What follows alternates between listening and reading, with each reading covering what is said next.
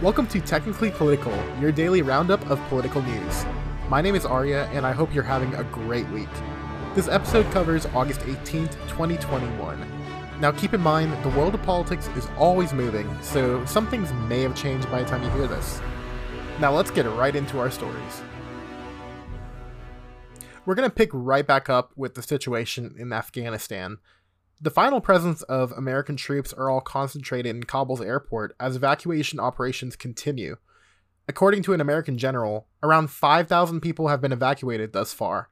According to the US military, evacuations will continue and ramp up moving forward. This force is capable of extracting a significant amount of people on U.S. Air Force aircraft. Right now, we're averaging about 20 sorties of C 17s every 24 hours. We have the capability to significantly increase that throughput as the Department of State makes evacuees available.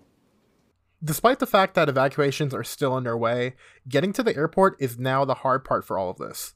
Reports are circulating that the Taliban, who are currently patrolling the entire surrounding area near the airport, are blocking individuals from leaving.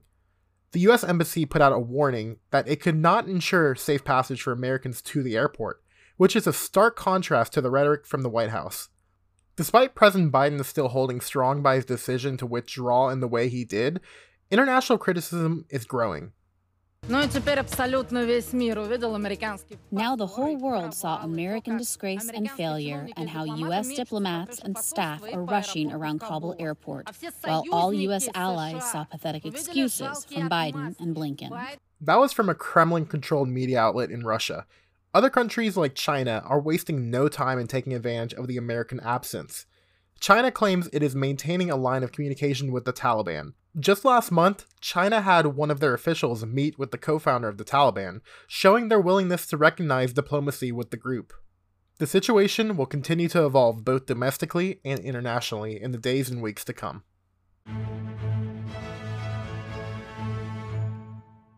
Now we're going to take a look at COVID as many schools start back up.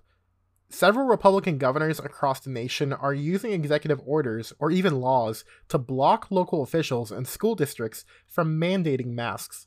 This is despite the CDC recommendation that all students from kindergarten through 12th grade wear masks while attending school in person. On August 18th, President Biden announced that he would direct the Department of Education to use legal measures against the restrictions put in place by Republican governors. You know, we're not going to sit by as governors try to block and intimidate educators protecting our children. President Biden also announced that all nursing homes across the nation will be mandated to require their employees to be vaccinated or they could lose their Medicare and Medicaid funding. This affects more than 1.3 million employees, of which only 60% are currently fully vaccinated according to the CDC.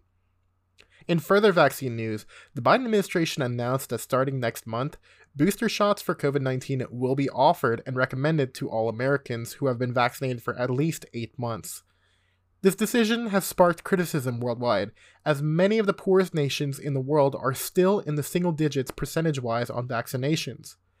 An official from the World Health Organization disapproved of this measure and said this move would be like, quote, planning to hand out extra life jackets to people who already have life jackets while we're leaving other people to drown without a single life jacket. US Surgeon General Dr. Vivek Murthy responded by saying that he does not agree that there is a choice between helping America and helping the rest of the world. He claims that the Biden administration sees the responsibility to both. This comes just after the US sent a large batch of vaccine doses abroad earlier this week. At this point, the US has shipped nearly 115 million doses abroad, which, according to a White House official, is more than every other nation in the world combined. To end our episode today, we're going to very briefly talk about two stories that we'll likely hear more about over the coming days. The White House announced Wednesday that President Biden has invited Israeli Prime Minister Naftali Bennett to D.C. next week. Topics on the table for discussion include Iran, as well as Palestinian Israeli relations. This will be the first meeting between the fairly new Israeli Prime Minister and President Biden. And for our final story, the Biden administration proposed a change to the asylum case system on the US Mexico border. The current system operates where asylum claims are sent to the U.S. immigration court system, which has a massive backlog of 1.3 million cases. The proposal would aim to make it where asylum officers from the Department of Homeland Security would handle the cases, making the system move faster in determining who has a legitimate asylum case. The proposal is not yet in effect, and it will have to go through a phase of public comment before it is a full policy. And that's our episode. Thank you so much for listening in today. If you learned anything or enjoyed today's episode, please be sure to leave a rating and subscribe so you don't miss any content. I would greatly appreciate it. Just like before, if you want to learn more about any of our stories from today, you can view the episode's description for some trusted sources you can go to. Thanks again so much for sticking around, and we'll see you next time.